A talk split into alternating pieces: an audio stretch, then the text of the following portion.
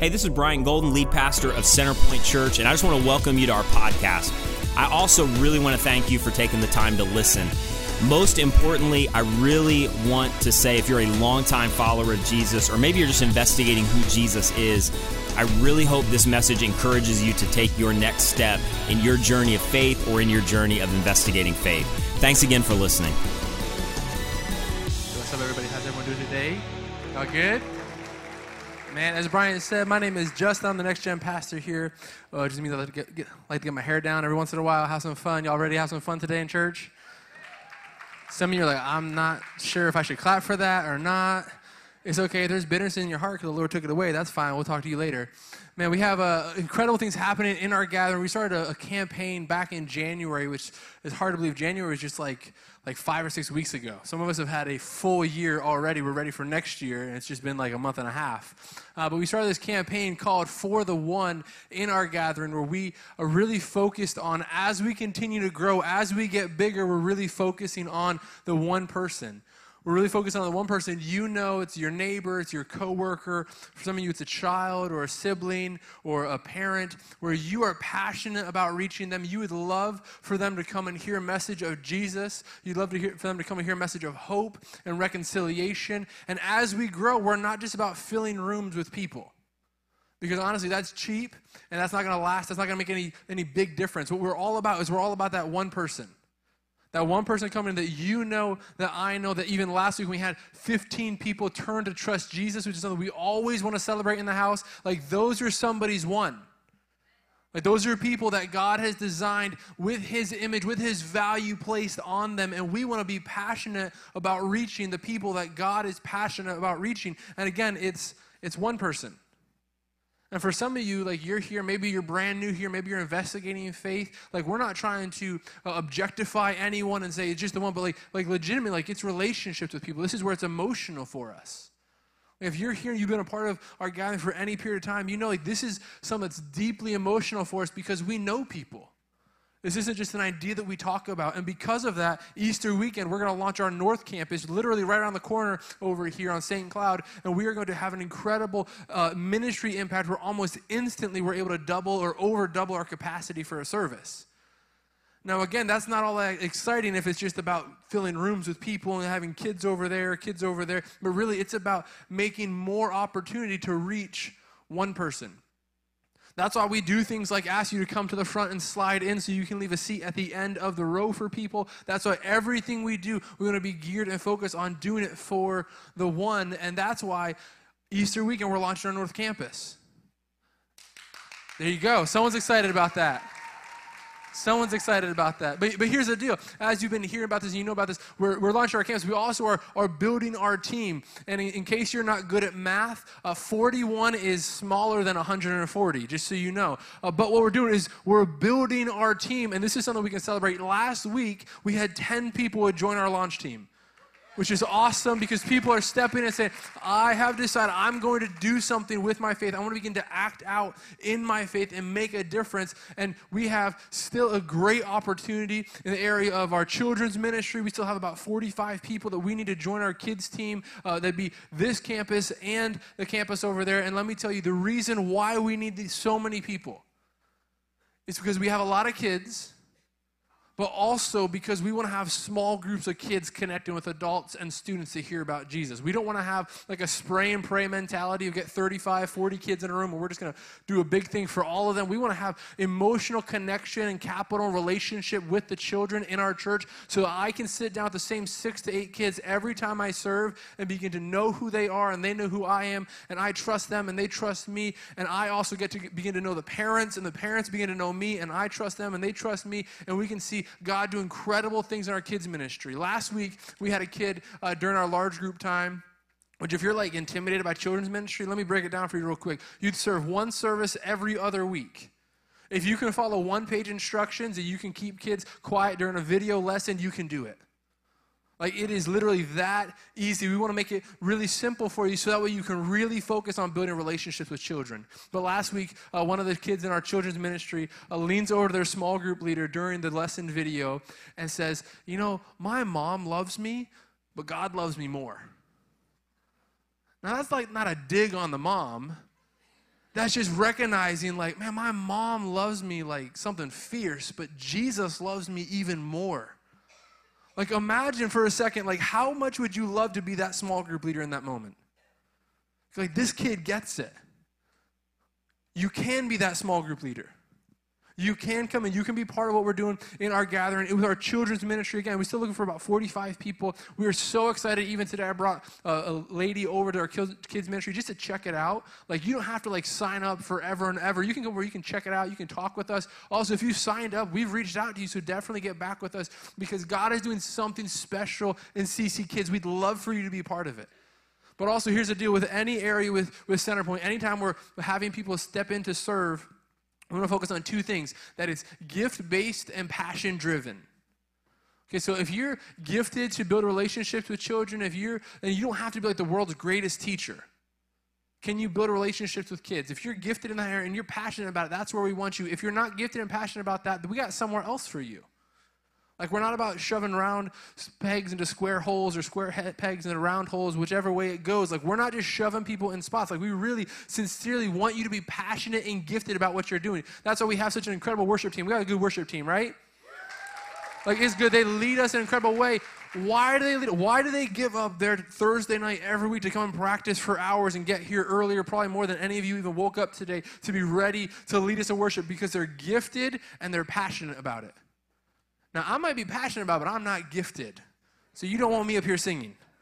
But in the same way you wouldn't want me up here singing, like figure out the place you're gifted and passionate about and go use that and make a huge difference. Literally, like there's a card right in your seat, right in front of you. Fill it out, begin to make a difference. I promise you this, this is, I'm totally confident of this, is as you begin engaging and serving in an area that you're gifted and passionate about, your life will be better. You'll probably get a big check in the mail. You'll get the car you want. I'm just kidding about that stuff. It's not better in that way. Some of you were like, wait a second, I didn't think it was a blab it and grab it church. Like, I'm not sure about that. Here's the it's not you're gonna get all the stuff, but there will be something in you that will be better. Something in you that even says, like when I begin serving, we have this dude serving our kids ministry team. He's serving right now. His name's Lenny. He's over there and he does the check-in team. And then last week or a few weeks ago, he had to help out in one of the preschool rooms. And he goes in the preschool room and goes, Yo, I love it in here. I don't want to have to go back out to check in. And he didn't even know he was passionate about that. So for some of you, just start somewhere. Start the conversation with us because we'd love to help you connect because your life will be better. Your faith will grow as you step in and serve. And for some of us, too, let's be honest, you got to get a little uncomfortable with it. And that's why next week, Bryant is going to talk about being uncomfortable uh, to help all of us really uh, take a step because a lot of times when I stay comfortable, I don't grow. Right? Like yesterday, I went for a run and I hated it and it was horrible, but I felt much better when I was done with my run. Like, we don't want serving to be like that. We want to get you uncomfortable. Want you start doing something. But before we even talk about being uncomfortable, we really got to talk about this, this topic of devotion. Of what are you devoted to? Because what I'm devoted to will dictate what I do with my comfort level.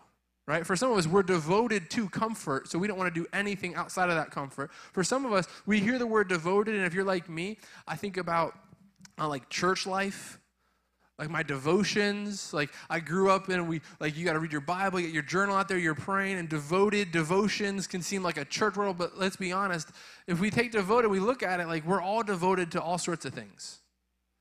Like you think about the word devoted think about committed loyal like focused on something even enthusiastic about something. We're all devoted to things. You can be devoted to your career you can be devoted to your sports teams. You can be devoted to your family. But we get devoted about some real big things, but also we can be devoted about some really small, funny things, right? Like for some of us, like we're devoted to our image. And for me, even if I'm being real honest with you, okay, and if this is you too, you can make some noise that way I know I'm not alone. Like I bought a couple months ago, I bought these white shoes. These like all white sneakers, and tell you what, brother, I am devoted to those things. devoted to keeping those clean right? So much so, and again, either I'm to be really honest or really vain right now, okay? So some of you out here, you're like that, so you can clap your hands or shout out when I, am feeling a little bit too vain and help me know I'm not alone here. But I got these shoes, and I didn't even spend a bunch of money on them, but I will treat my day differently if I'm wearing my white shoes. Like, no joke, if it's to rain, I'm not wearing those shoes. Right? Y'all would say amen if that's you, right? If if even my day, my work day, like I work here in the office, if I'm gonna work in the office and I'm gonna be doing stuff on my computer all day, like that's a good white shoe day. If I gotta be running around all over the place, I ain't wearing those shoes because again, I didn't. It's not they're not three hundred dollars shoes. They're just all white. I don't want creases in them. I love my kids. I got my three year old daughter Lucy. She's sweet. She's clumsy as all get out. She fell broke her ankle a couple weeks ago. Which is okay for all. If you know Lucy, like she doesn't need another thing for people to dote over her over. Okay, she's super sweet. She's getting healed. It's good. But she will, uh, without the cast, with the cast, she will have times where she'll step on my feet. Like I'm holding her hand, she steps on my feet and like, girl, I love you. Get off my shoes. Like daddy's gonna need to discipline you, give you some consequences for stepping on daddy's shoes because dad's devoted to this, right? And some of you, like you're right there with me. Some of you, it's not your shoes. Some of you, it's like that dress, those pants, that hat your car, your house. Some of you, your house is so nice that it makes people nervous when they come over. Like, can I touch anything? Can I not touch things? And then, like, you have kids like me, or you come over with kids like I have kids, and you say something like, "Oh, it's all childproof." Like, Yo, that's a lie right there. First of all, everything looks expensive and like it's gonna break. So my kids can't touch anything. For some of us, like we're all devoted to something. I remember my neighbor growing up, you'd see him at times out there with his scissors trimming the trees or trimming the, the grass around the trees. Just to make sure the grass was so nice, had an awesome lawn. He was so devoted to that. Every single one of us. The thing we got to learn, though, is the things that we're devoted to will shape our lives like good, bad, or indifferent, what you're devoted to is going to shape your life. And we can be devoted to really good things and we'll have some good consequences, some good results in our lives. We also can be devoted to the wrong things and have some, some pretty messed up consequences in our lives.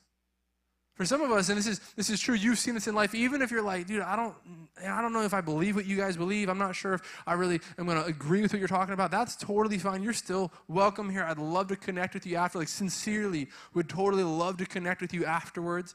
But even if you're not a believer, even if you're not a follower of Jesus, you see this is true because you've had people in your life that were devoted to the wrong things and they had a negative impact on you. Because the truth is, when I'm devoted to the right things, I treat people the right way. And when I'm devoted to the wrong things, I treat people the wrong way. Like some of you have been in a classroom environment, a work environment, some situation where there was an authority that instead of focusing on dealing with things in a right and fair way, they dealt with things based on favoritism.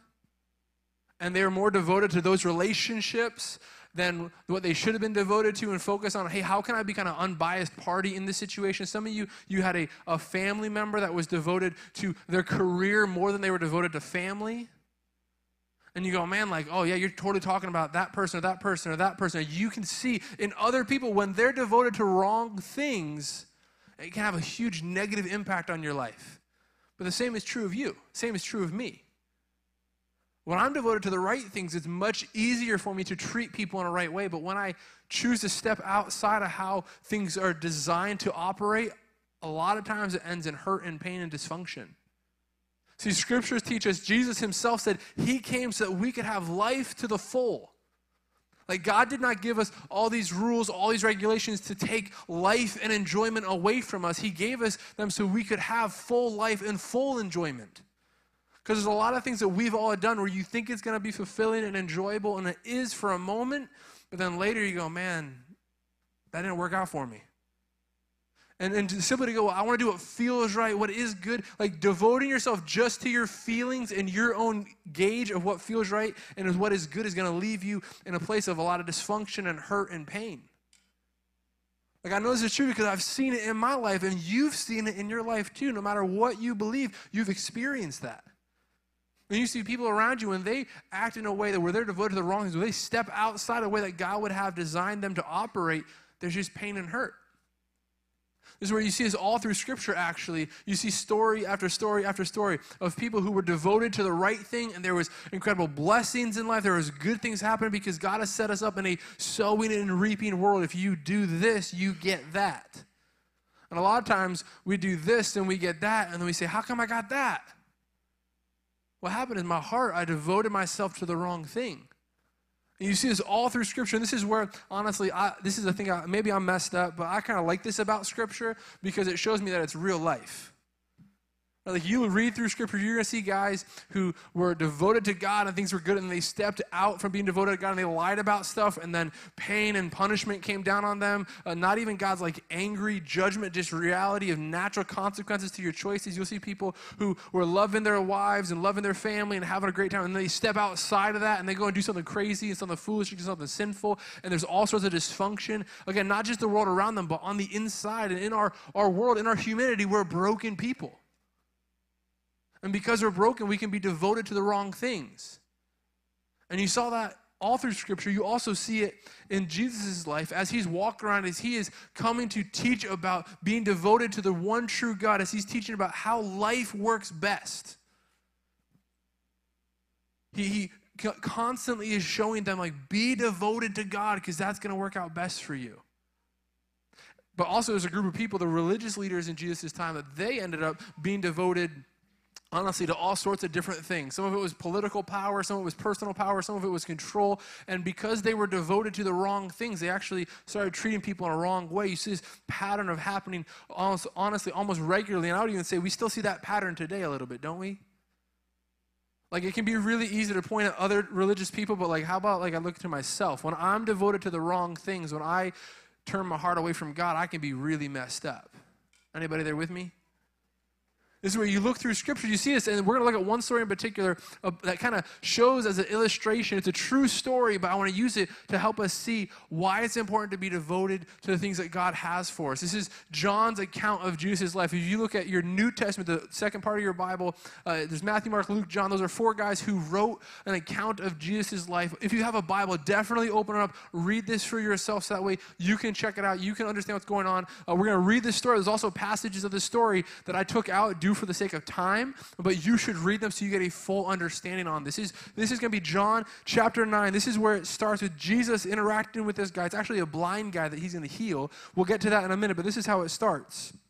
It says, As he went along, he saw a man blind from birth. And his disciples asked him, Rabbi, which rabbi simply means teacher, who sinned? This man or his parents that he was born blind?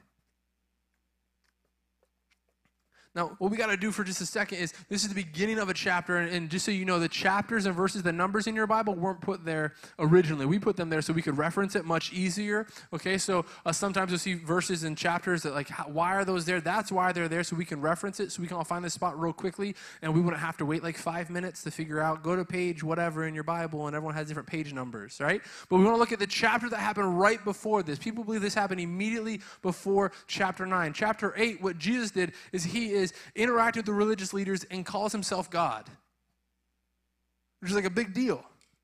Like for us in our culture, like, yeah, of course Jesus called himself God, right? Even if you're not a believer, if you're not a Christian, even if you're like, I don't really agree with the Christian faith, like you understand Jesus did that. But for them, that was huge. And Jesus calling himself God was a huge thing for the culture. So, what the religious leaders did is they actually began to find large rocks, large stones, and they wanted to throw them at Jesus. They tried to stone him to death. Right? They're trying to kill him, and Jesus and his followers get through the crowd and they kind of run for their life.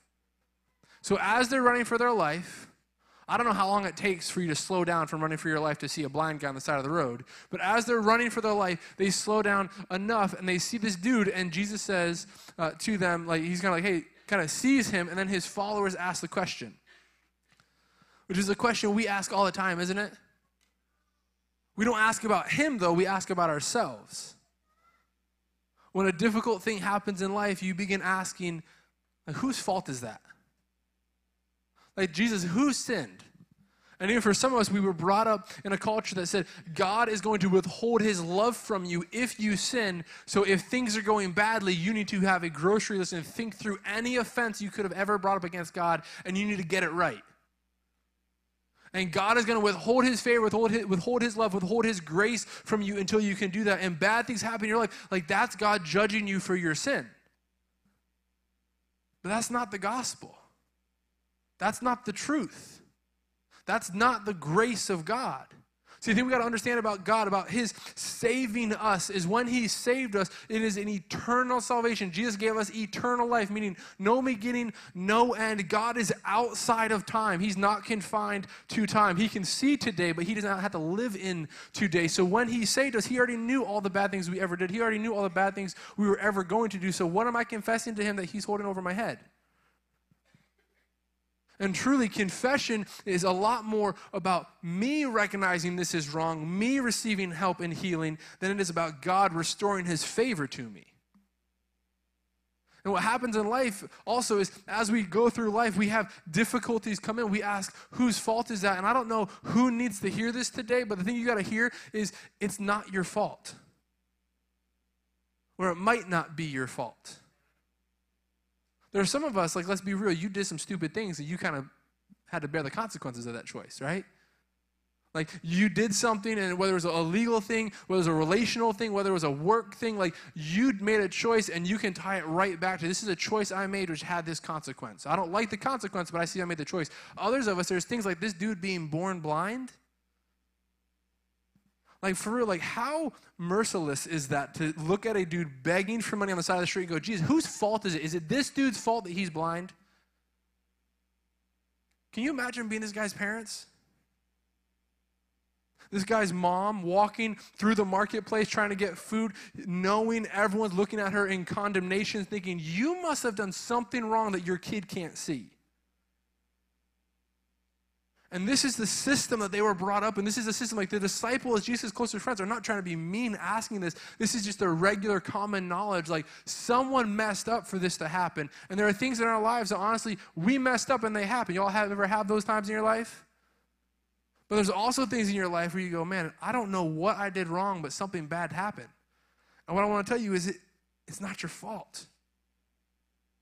For some of you, like you need to hear me, it's not your fault. It's not your fault. Stop thinking God is judging you because he's angry at you. And rest in the fact that God got so much love for you. And you see that in what Jesus says, very next thing. Verse 3, he says, Neither this man nor his parents sinned. But this happened, this happened, him being blind, this happened so that the works of God might be displayed in him. Like this dude being blind from birth was set up, set in place so that I could come right here, right now, and do something miraculous so that God could be glorified. Now, something we got to remember too, even as we go through life, is there's a difference between God's wrath and judgment and natural consequences. Okay, God's wrath and judgment is God judging you because of something. Natural consequences are just the way God set up the world to work, right? If I put my hand on a hot stove, I'm going to get burned, right?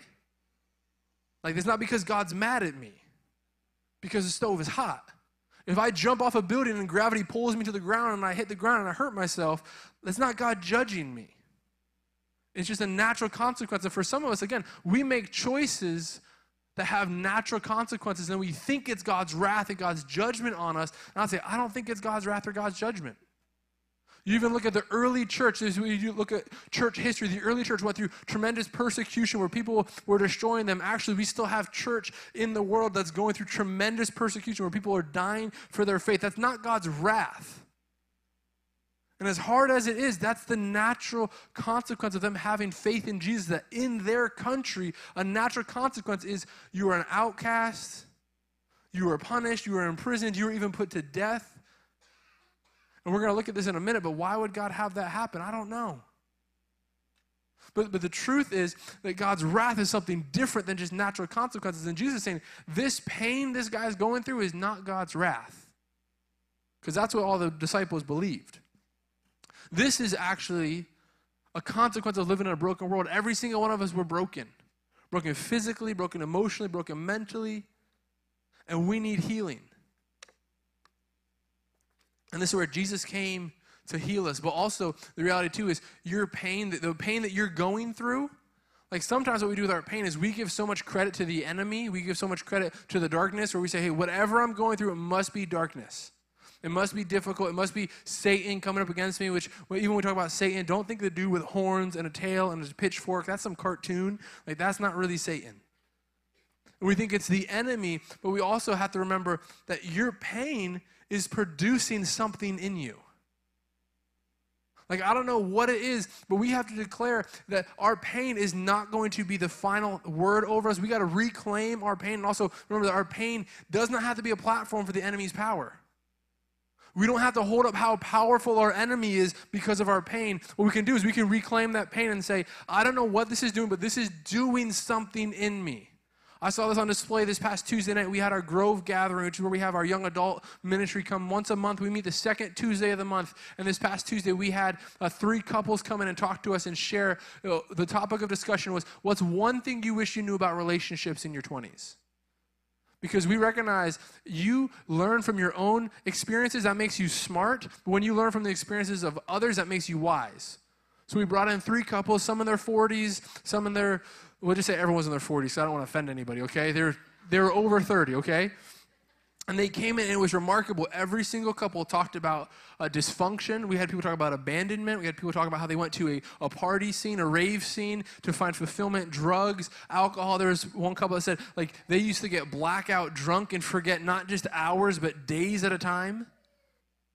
Right? Other people talked about how they went through, they were a military family, they moved all over the place, and they had to figure out how they could navigate life with each other to help each other, but also recognizing Jesus is the rock. And every single couple that talked didn't just talk about their pain as this dominating thing, but said, No, my pain dominated me for a time. And then Jesus dominated my pain. And now I want to point everybody else to Jesus because he is powerful enough, he is great enough. We even told the young adults, we were real honest with them and said, hey, you're not special. Don't think alcohol is going to solve your problems. Don't think sex is going to solve your problems. Don't think all these things that you're running to that you're hoping is going to fix you, don't think that's going to fix you. Instead, Jesus is the only thing that can fix you and change you because he's the only thing powerful enough. This is where we as a gathering, we together can reclaim our pain and recognize the enemy doesn't have the final say. It's doing something, I can tell you the truth, I don't know what it's doing. There's been seasons of life for us, my wife and I, we've walked through personally by myself. I've walked through, friends of ours have walked through. Our, they say, well, it's doing something. I don't know what it's doing. And that's not the moment to sprinkle a little bit of Christian verbiage on there and give them a Bible verse and say, hey, it's doing something. You should just have blind faith. No, that's, just, that's the time to come around to them and say, I love you. Let me give you a hug. This is why community groups are incredibly important. This is why we're, we're looking to launch seven more groups in the next 30 days because we believe community is so important because those are the people that are able to walk through you, walk with you through life and not tell you everything's going to be okay. Not quote you a Bible verse, but they bring you a plate of food and they say, I know this is not okay and I'm sorry it's not okay. How can I help? And some of you, you would love to be in that type of community. And the way we want to make it simple for you to build those relationships is through community groups. And that's why you got to get in a group. But also, that's why you got to be leading a group for some of you.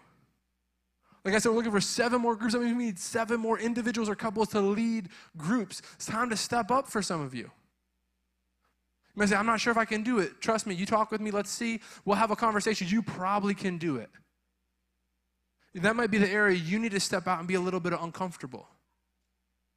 So after Jesus talks to them and he says, Hey, this wasn't his fault, it wasn't his parents' fault, this is what he does. This is so interesting. I wouldn't prescribe this to anybody. He says, After saying this, he spit in the ground, made some mud with saliva, and put it on the man's eyes. Now, could we have real talk for a second? Like, how much spit does it take to make that much mud? Right? Like, we don't like spit. That's why no one sits in the front row, right? Like we don't want to be because and this is where Jesus like we get this picture of Jesus and like let's just own this for a second. Like Jesus does not look like me or I do not look like Jesus, okay? He did not have long straight hair and a beard with light skin and blue eyes. Some of y'all pictures of Jesus looks just like me. We're at this bed and breakfast the other month and I was like, yo, it really I don't I don't always see it, but like I see this picture, this old picture of Jesus, I was like, I can see it now.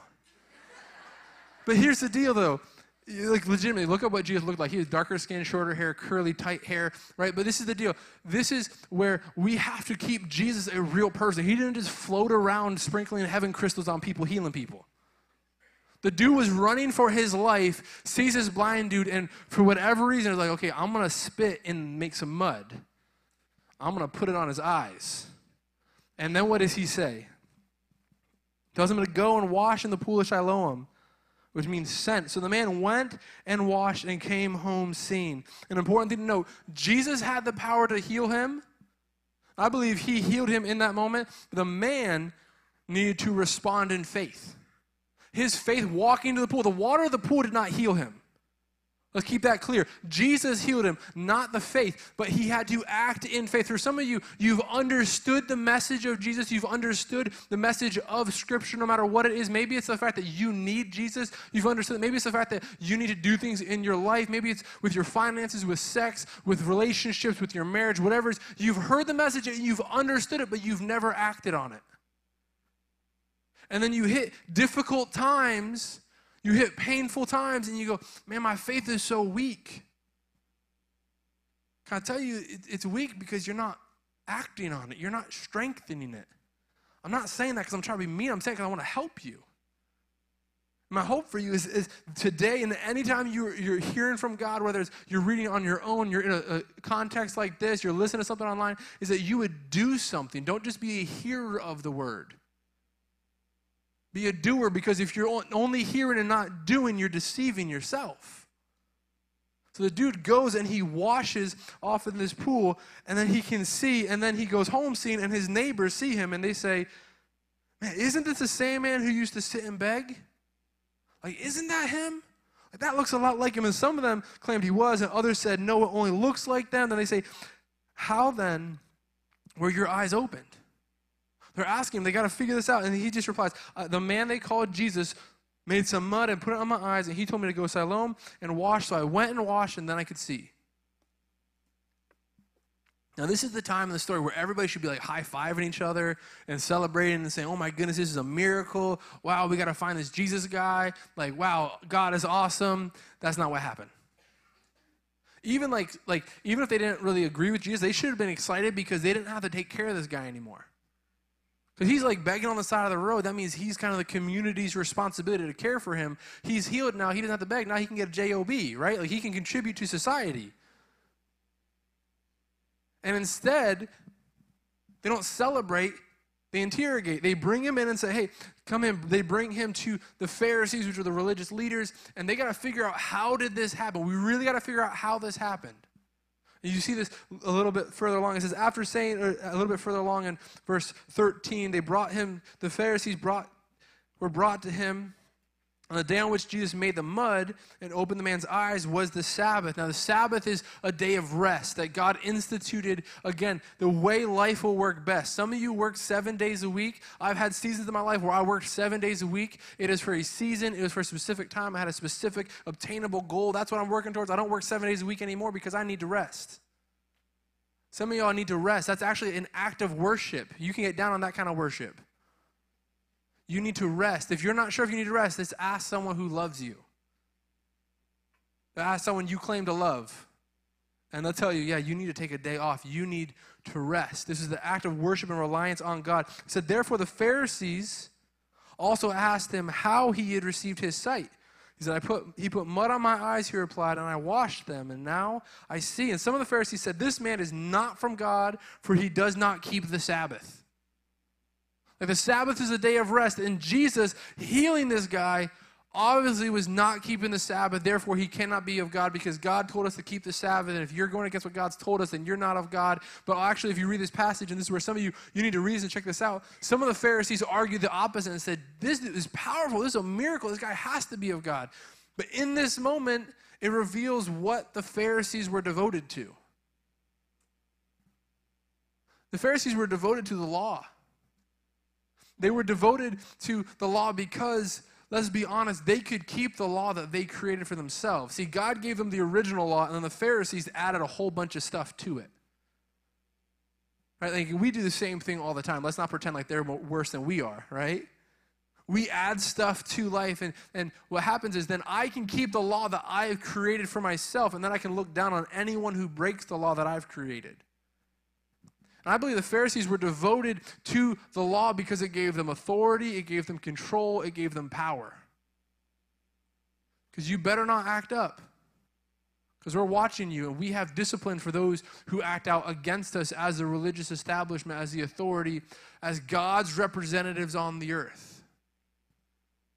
Some of us, we've walked through a season of life in a, in a, gathering of believers like that, where you have someone who's a point person and they're God's anointed one, and whatever they say goes. And can I tell you, when, when you have someone that where anything they say goes and they're the ultimate authority, I would run away from that. Because it's probably going to end in some kind of dysfunction because power corrupts, right? And absolute power corrupts absolutely, right? Like, this is where the Pharisees, I think they got corrupted because they were devoted to the law. The interesting thing is, the same God who gave them the law to have a Sabbath also gave them a law that said, care for the poor, care for the people who need help. And they weren't so concerned about caring for the blind dude, but they were all about keeping that Sabbath. Because again, they could control that and they put this guy on trial and they, they go and they ask him and this is where for some of us we got to recognize this like they're doing what we do right? They keep asking how did you receive sight? How did this miracle happen? Four times in this passage it asks how? They never ask who did this? And for some of you, you're investigating faith, you're trying to figure things out, and you keep seeing things in Scripture, you're saying, How is that even possible? I don't know if I can believe this. Like, how did that happen? How did, how did the world get created? I need to have all these how questions answered first. Can I tell you the truth is, I think you got to answer the who question first. Who is Jesus?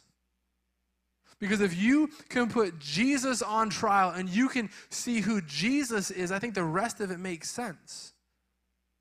It's interesting, Jesus healing the blind man. This is actually something that this guy Isaiah, who was a prophet, he was God's spokesman hundreds of years before Jesus ever walked around the earth. The spokesman of God, he declared that when the Messiah comes, when the promised one comes, he will heal the blind, he will restore the sight of the blind. See, all those scriptures about Jesus, not just the four books we have, not just the four letters we have that talk about his life. And that's why I trust all the scripture because Jesus validated his claim as God when he rose from the dead. So that validates what Isaiah said about him. And it also validates uh, what Abraham or Moses, when they wrote in Genesis about God creating the earth. And from the very beginning of creation, Genesis chapter 3, humanity turns away from God, rebels against God, and we all choose to do things our own way. And if you're not sure about it, just have a few kids. They will choose to do things their own way, and you will see, yes, they are a broken people. They need God in their life. That's why, honestly, some of you, let's be real, that's why some of you came back to church because your kids were broken and they needed Jesus. You just forgot you needed Jesus too. But here's the deal. Back in Genesis 3, when humanity rebels and turns away from God and everything is fractured, everything's broken, God promised, one day I will send a Messiah. One day I'm going to send someone to restore everything back to the way it's supposed to be. One day I'm going to send someone to reconcile all of humanity, my beautiful creation, the people I put my image on, back to me on nothing they could do and everything he could do. There's going to be opposition, but he will come out victorious over death and the grave and any enemy he has, and he will come as the Messiah. And everyone in Scripture is pointing to the Messiah, and Jesus is showing up, healing this blind dude, saying, I'm the Messiah. I'm the promised one. That's why this miracle of restoring people's sight, of helping blind people see, is the miracle that's recorded more than any other miracle Jesus performed. But the religious leaders missed it because they wanted Jesus to come how they wanted him to come. They wanted the Messiah to be like them, to affirm their own values, to affirm, affirm the things that they're devoted to. And we do the same thing all the time, don't we? Like we want whatever, again, I mean, it's, it's anything we look in life. Like we want Jesus to affirm us and to support us in our cause, in our side of the thing, and everything and anything. And instead of saying, like, let me just go and like be on Jesus' side with stuff. So what happens in this passage is actually uh, they go and they keep putting this man on trial. They actually bring in his parents because they're like, we think you're lying. We don't know if you're credible. Let's bring in your parents. So you go down a little bit further to verse 20. This is what his parents say. We know he's our son, his parents answered. And we know that he was born blind, but how he can now see or who opened his eyes, we don't know. Ask him. He's of age. He'll speak for himself. Now, this is his parents straight up throwing the dude under the bus. We don't want to misspeak here and get in trouble. So let's have him talk, because you see this in verse 22. It says his parents said this because they were afraid of the Jewish leaders. The leaders had already decided that anyone who acknowledged that Jesus was the Messiah would be put out of the synagogue. Again, you see the religious leaders, the Pharisees, having a tighter grip on the things they can control. Instead of them investigating if Jesus could be the Messiah, they already decided anyone who says Jesus is the Messiah, anyone who speaks out against what we're about, we're just going to put out of the synagogue. Now, synagogue was like their common place of worship, of understanding scriptures, but it wasn't like uh, in our culture here we have churches and there's churches everywhere and anywhere. Like you couldn't just go and like synagogue hop and like go from one synagogue to the other. And I don't like that music anymore, or that rabbi says something I don't like. I'm gonna go to this one down the street. Like it was like the epicenter of the community. It was honestly like a huge, a huge deal for these people to be excommunicated, be pushed away from that. In some ways, they were fearing for their lives. Not that they would have been killed to be excommunicated, but because everything they value, everything that they were devoted to, went back to the synagogue. So the Pharisees are holding the one powerful thing they have over everybody and saying, if you speak out that Jesus is Messiah, you're cut out from us. Now, to be clear, too, if you look through Scripture, there are passages of Scripture that talk about excommunication, which sounds like a really harsh word. It'd be a breaking of fellowship. Let's put it that way. It sounds nicer, right? Where people, you, you act in such a way where a gathering of believers goes, like, you, you're like you're being divisive, you're being destructive, you're acting in a dysfunctional way. But here's the deal: it is always to help the people first. It's never to silence people. It's always a process. And even as you read through Scripture, you can see there's a clear process on how you should handle those things. It's never uh, used in a way to bully or intimidate people. Because can truth still be truth to bully, intimidate people? Yes, but I think you've distorted it by bullying people with it. Because you're using truth that benefits you, you're not using all of truth. And Jesus came as all truth and all grace. He wasn't radical truth, he wasn't radical grace, he was all truth and all grace. We can see the incredible grace Jesus has by how he interacts with this guy. See, because the guy, if you read through the story, he goes on to, uh, with his interrogation by the, the religious leaders, the Pharisees, he's proclaiming, yes, Jesus is a prophet. Yes, Jesus is God. Jesus has the power. Like he's giving all glory, all respect, all praise back to Jesus. And they don't like that, so they kick him out. The dude went from being an outcast because he couldn't contribute to society and he was blind, something he could not help and he could not change, to choosing to be an outcast because Jesus changed him. And choosing that it is better to give honor to Jesus than to give honor to these fools and be part of their, their broken system. I'm going to go find Jesus. And he leaves. And what happens, you see in this next passage. This is where you see the beauty of Jesus on display, the grace of Jesus. It says that Jesus heard that they had thrown him out and he went and when he did, he found him. Let's not just skip over that real quick. Like, this dude got excommunicated. This dude gets kicked out of the religious establishment. He is alone. Even his parents, like this, even some some instances, what, what they do is they would be wearing clothes to signify that this is a huge thing. They're mourning over this. They're speaking curses over somebody. Like they are cut out. This is not just like a thing you can slide out the back door and no one's gonna know. This dude's walking down the street, and Jesus went and found him because he loved this guy. And when he found him, he said, Do you believe in the Son of Man? Son of Man simply is a title for the Messiah, the promised one, Jesus. Man said, Who is he, sir? The man asked. Tell me so that I may believe in him. Jesus said, You have now seen him. In fact, he is the one speaking with you.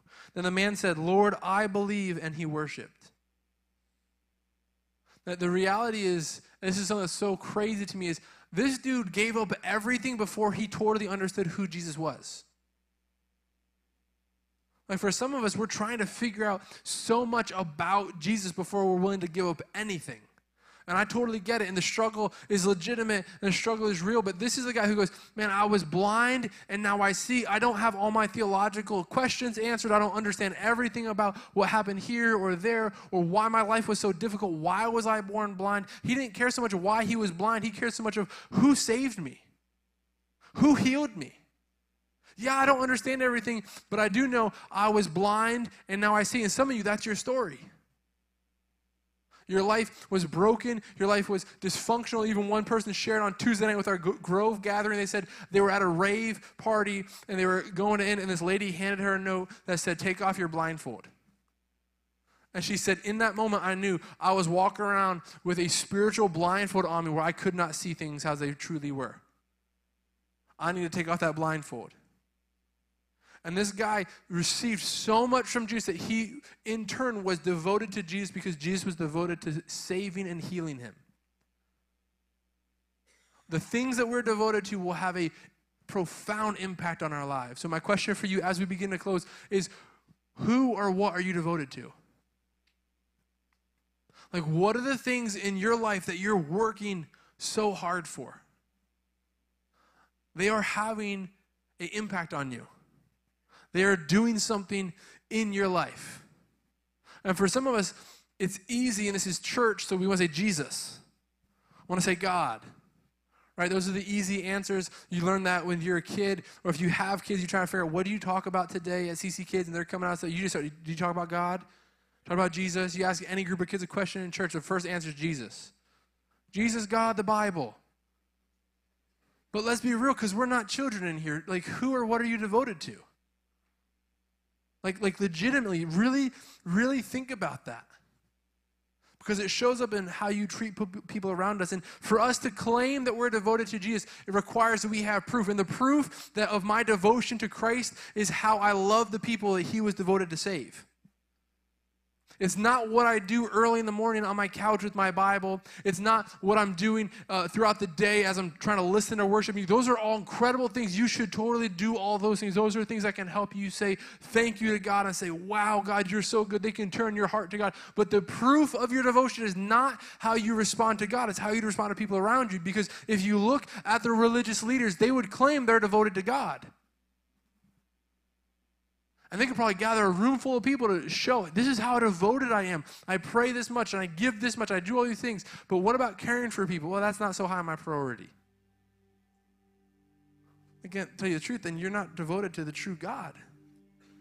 Because devotion to God shows up in how I love and treat people that He was devoted to save. So, again, the question is what are you devoted to? Who are you devoted to? This is one thing that's incredible. All, all, over our gathering, we have people who are devoted to people because they are devoted to Christ. Right now, we have a people over in CC Kids who are loving on children and they're not babysitting. It's not our children, it's not our child care. It is children's ministry. I told you the story earlier about the child who said, My mom loves me, Jesus loves me more. These people get to sit down in circles with children every single week, not because it's convenient, not because it's easy. Honestly, not even because it's fun all the time. Because there's people, man, you talk to some of these veterans out there, they're like, man, I got some stories about kids' ministry, times it was not fun. But they love those kids because they love Jesus because Jesus has loved them. This is what scripture says, First John. This is John, the same guy who wrote the passage we were looking at. He wrote this later in his life. He says, This is love, not that we love God, but he loved us and sent his son to be the propitiation, which is just a big way of saying payment. He redeemed you with his life. Because he redeemed me with his life, I will give my life to sharing his message with other people. This is why at Velocity we have uh, adult leaders coming in every single week, giving up their Wednesday night, not because it's easy but because it's important and it makes a difference. And we have students coming in, they had a student come in recently who talked to their small group leader, and we have small group based ministry all throughout our next gen because we want these kids to have relationships with people that will speak life into them that you cannot get in a large setting. You only get this in a small group setting where we have students coming in. The student came in told our small group leader, I'm just struggling with a lot of depression right now. Is it okay if we just sit? We don't have to play games or do anything. We just sit. Man, does that break your heart? Like, this is why we have people who are devoted to Christ showing that devotion in their community groups where they're gathering people in their homes and they're open and open and real and honest about life and struggles and they're welcoming people into community saying, Come be with us. We're all broken together. We don't have all the answers. We believe Jesus is the answer. Help us build this community where we can rely on each other and walk towards Jesus together and help each other. This is why we have our first impressions team, people who are not just parking cars.